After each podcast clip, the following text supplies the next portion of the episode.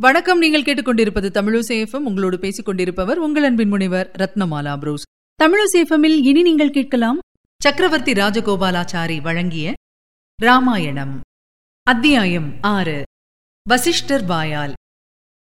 கோபத்திலும் சாபத்திலும் தம் தபோபலம் செலவழிந்து போனதைக் கண்டு விஸ்வாமித்திரர் மறுபடியும் கோரமான தவஞ்செய்வதற்காக மேற்கே புஷ்கர தீர்த்தத்துக்கு சென்றார்.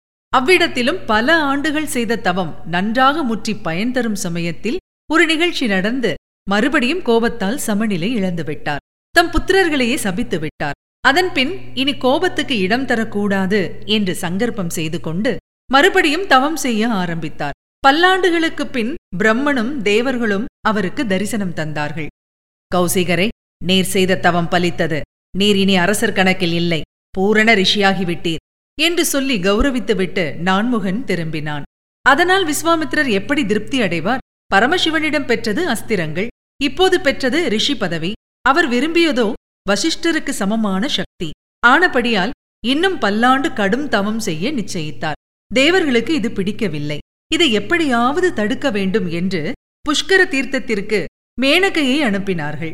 புஷ்கர தீர்த்தத்தில் அந்த அப்சர ஸ்திரீ ஸ்நானம் செய்ய வந்தாள். அவளுடைய அழகினால் விஸ்வாமித்திரர் வஞ்சிக்கப்பட்டார். தம் தவத்தை நிறுத்திவிட்டு சுகமாக பத்து ஆண்டுகள் கழித்தார். பத்து ஆண்டுகளும் ஒரு பகல் ஓர் இரவு போல் கழிந்துவிட்டன. பிறகு விழித்துக் கொண்டார். ஐயோ இப்படியாயிற்றே என்று வருந்தி துக்கப்பட்டார். மேனகைக்கு நடுக்கம். சாபத்துக்கு தயாராக கைகூப்பி நின்றாள்.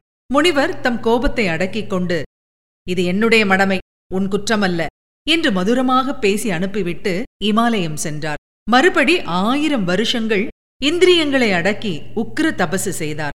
தேவர்கள் சூழ நான்முகன் பிரசன்னமாகி விஸ்வாமித்திரரே நீர் மேனகையை சபிக்காமல் பொறுத்து மறுபடியும் கடும் தவம் ஆரம்பித்து முடித்தீர். நீர் மகரிஷி பதவியை அடைந்து விட்டீர் என்று ஆசீர்வதித்தார். விஸ்வாமித்திரர் மகிழ்ந்தார். ஆயினும் அவருடைய எண்ணம் அப்போதும் நிறைவேறவில்லை. மறுபடியும் அற்புதமானதும் அதுவரை யாருமே செய்யாததுமான ஒரு தவம் ஆரம்பித்தார். ஆயிரம் வருஷம் செய்தார். தேவர்கள் மிகவும் கவலை கொண்டார்கள். மறுபடி ஓர் அப்சர ஸ்திரீயை அனுப்பி வைத்தார்கள். ரம்பையே உன்னுடைய தயவு வேண்டும். நீ எப்படியாவது விஸ்வாமித்ர ரிஷியை ஏமாற்றி அவருடைய தவத்தை நிறுத்த வேண்டும் என்று இந்திரன் கேட்டுக்கொண்டான். அவள் பயப்பட்டாள். ஆயினும் இந்திரனுடைய ஏவலை ஒப்புக்கொண்டு போய் விஸ்வாமித்திரருடைய மனத்தை கலைத்தாள். கிளம்பிய காமத்தை அடக்கிக் கொண்டார் ஆயினும் இப்படி மோசம் செய்ய வந்தாளே என்று கோபம் கொண்டு நீ கல்லாகப் போவாய் என்று சாபமிட்டார். ரிஷிகளுடைய சாபம் அவர்கள் மனத்தில் எழும் கோபமே. எண்ணிய எண்ணம் தபோபலத்தால் உடனே சாபமாகி நிறைவேறிவிடுகிறது தவம் நஷ்டமாகி விடுகிறது. மறுபடி உறுதியான தீர்மானம் செய்து கொண்டு அன்னபானம் பேச்சு மூச்சு எல்லாம் அடக்கிவிட்டு அதுவரையில் ஒருவரும் செய்யாத மகா தபசை ஆரம்பித்து முடித்தார். இதுவும் ஆயிர வருஷங்கள் நடந்தது. தேவர்கள் பலவித இடையூறுகள் செய்து பார்த்தார்கள். தவத்தை கலைக்க முடியவில்லை. விஸ்வாமித்திரருடைய உடல் மரக்கட்டை போல் ஆயிற்று. இந்திரிய செயல்கள் எல்லாம் நின்று போய் உயிர் மட்டும் இருந்தது. தேவர்கள் அனைவரும் விஸ்வாமித்திரர் செய்த தவத்தின் உக்கிரத்தால் தவித்தார்கள். அந்த வேதனை தாங்க முடியாமல் அவர்கள் பிரம்மனிடம் சென்று கைகூப்பி நாதனே எங்களால் கௌசிக மகரிஷியினுடைய தவத்தை இனி பொறுக்க முடியாது. இடையூறு செய்ய நாம் எடுத்துக்கொண்ட முயற்சிகள் ஒன்றும் பயன்படவில்லை. அவருடைய தவத்தின் வெப்பத்தால் அழிந்து போவோம் போலிருக்கிறது. அவர் விரும்பிய வரத்தை தந்துவிட வேண்டும் என்று கேட்டுக்கொண்டார்கள். அப்படியே தேவர்கள் சூழ நான்முகன் விஸ்வாமித்திரரிடம் சென்று தரிசனம் தந்து நீர் பிரம்மரிஷியாகிவிட்டீர் உமக்கு எல்லா மங்களமும் ஆகுக என்று ஆசீர்வதித்தான். விஸ்வாமித்திரர் மகிழ்ந்தார். ஆயினும் இந்த பதவி வசிஷ்டர் வாயால் வந்தால் அல்லவா நான் பூரண திருப்தி அடையலாம்? என்று மிக வினயமாக சொன்னார்.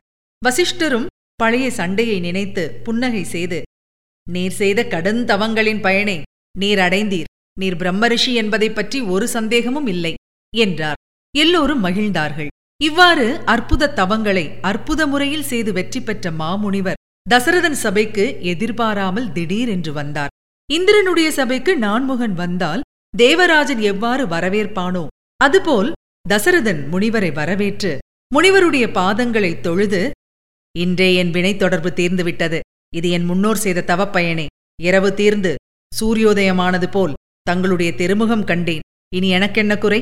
அரசனாக ராஜ்யத்தை ஆண்டு தவத்தினால் பிரம்மரிஷியான தாங்கள் என்னை தேடி வந்தீர்கள்.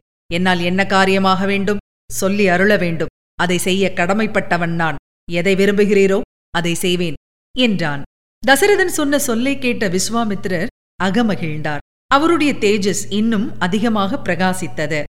அரசனே உம்முடைய பொன்மொழிகள் உமக்கே தகும். உம்மை தவிர வேறு யார் இப்படி பேசுவார்கள்?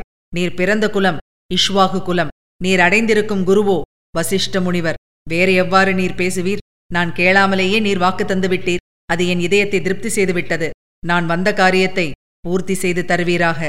என்று கூறி தாம் வந்த காரியத்தை உடனே சொல்ல ஆரம்பித்தார். நீங்கள் இதுவரை கேட்டது ராஜாஜி எழுதிய சக்கரவர்த்தி திருமகன். வழங்கியவர் உங்கள் அன்பின் முனைவர் ரத்னமாலா புரோஸ். மீண்டும் அடுத்த அத்தியாயத்தில் சந்திக்கலாம். தொடர்ந்து இணைந்திருங்கள். இது உங்கள் தமிழோசை எஃப்எம் இது எட்டு திக்கும் எதிரொலி கட்டம்.